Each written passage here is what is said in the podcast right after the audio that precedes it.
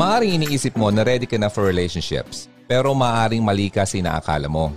You have to consider the possibility that you don't know anything yet. It's very much possible na ang reason kung bakit nahihirapan ka magkaroon ng successful na love life ay dahil mayroon kang limitadong kaalaman kung ano nga ba ang isang relasyon. And if that's the case, then you shouldn't feel too bad about it. Huwag kang malungkot dahil may paraan naman para maging wais ka patungkol rito. Ang daming tao nag-struggle para ma-determine nila kung ano ang true love at relationship. If you happen to be one of those people, then it shouldn't be a problem. Kaya lang you have to show willingness to learn and grow from your ignorance. Otherwise, mahirapan ka lang makatagpo ng success sa iyong love life. Kaya nga na maganda makapakinig ka ng kagaya na itong programa sa radyo. Ito ang Hugot Radio. Ngayon, nandito ka na. It just goes to show na you are trying to improve yourself. Gusto mong improve. The more you know about love and relationships, the better equipped you will be to handle them. Kaya narito ang mga bagay na kailangan mong malaman about true love and relationships. At narito na ang few things you need to understand about true love and relationships. Ready ka na? Number one, the temptations are still going to be there. Hindi mawawala ang tentasyon sa relasyon. You are still going to find yourself having feelings of attraction for other people. Pero hindi naman ito magiging problema. Ang gagawin mo lang ay huwag mong patulan ang iyong maling nararamdaman.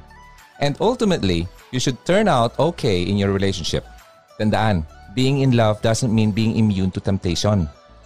Nagkakasala lang tayo kapag sinusunod natin ang tukso. Alam mo yung kantang, "O tukso, layuan mo ako?" Okay, number two.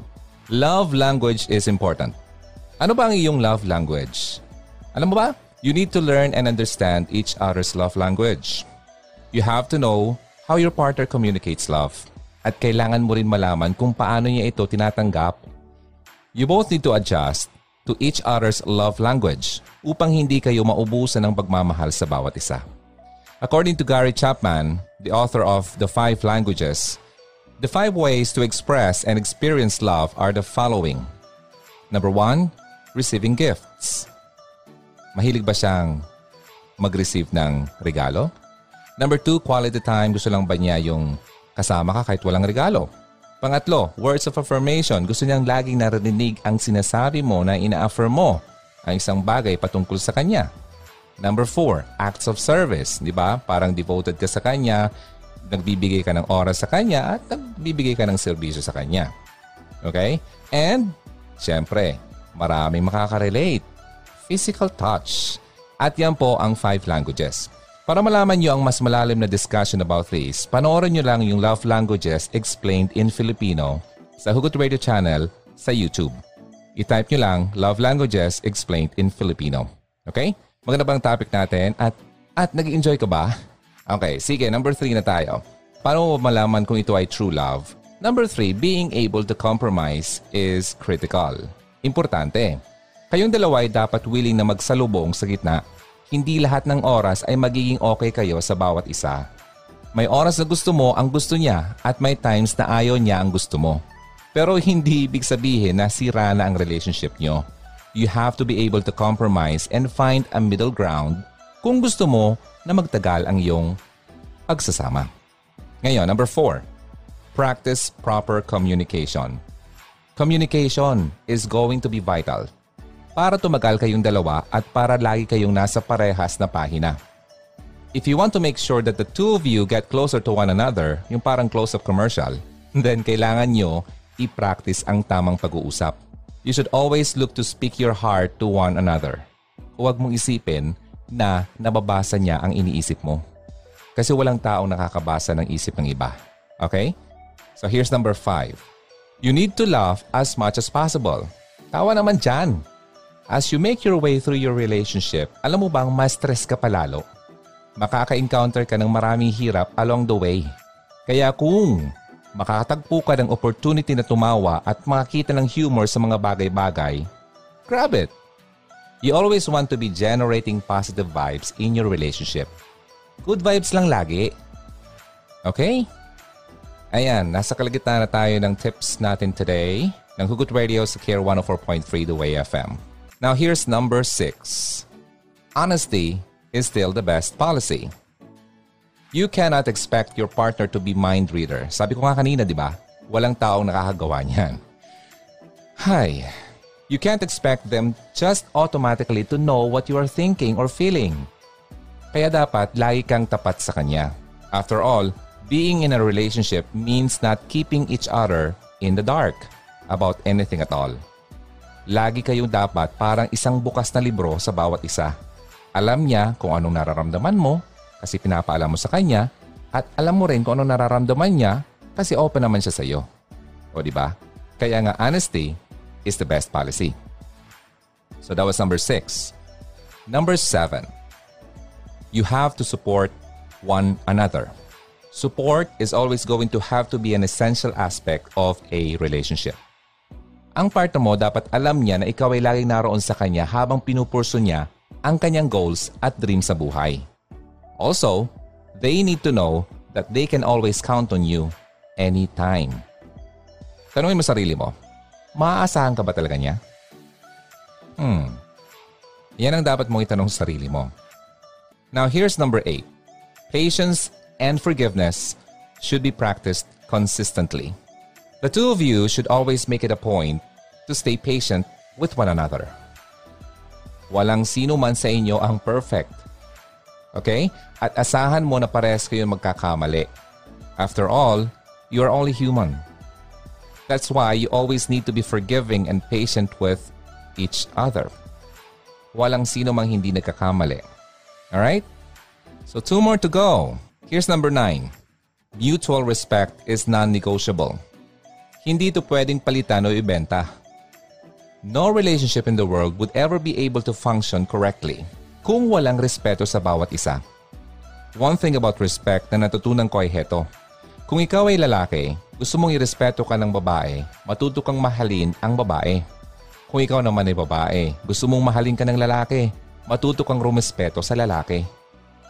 Okay? And applicable naman ito sa bawat isa. Love and respect ay magkapatid po yan. Simpleng pakinggan pero marami ang hindi nakakaintindi nito at nahihirapan dito. Okay? So, here's number ten. Number ten, your love isn't going to be perfect, but it's going to be worth it. Okay?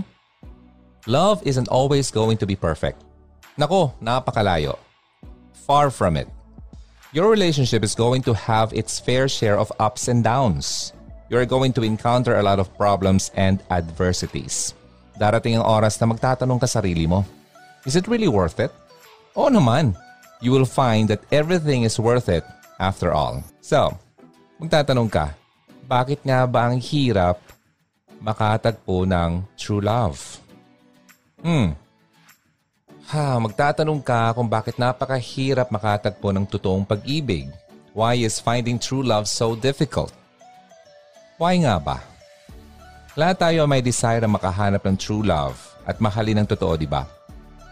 We experienced different levels of love from parents, siblings, friends, and others. But most of us also want to find special someone na makashare natin ang deeper level of love. Finding true love can seem incredibly difficult at kadalasan ang hirap nitong intindihin. A big question to consider first is this. What is my definition of true love? You know, understanding what we mean by true love ay matutulungan tayo makita kung ano nga bang hinahanap natin at bakit hindi ito madali. Many societies use the word love very loosely. Ang love sa kanila ay usually associated with intense feelings that, in reality, ito ay self-centered and non-committal. Hindi makakommit.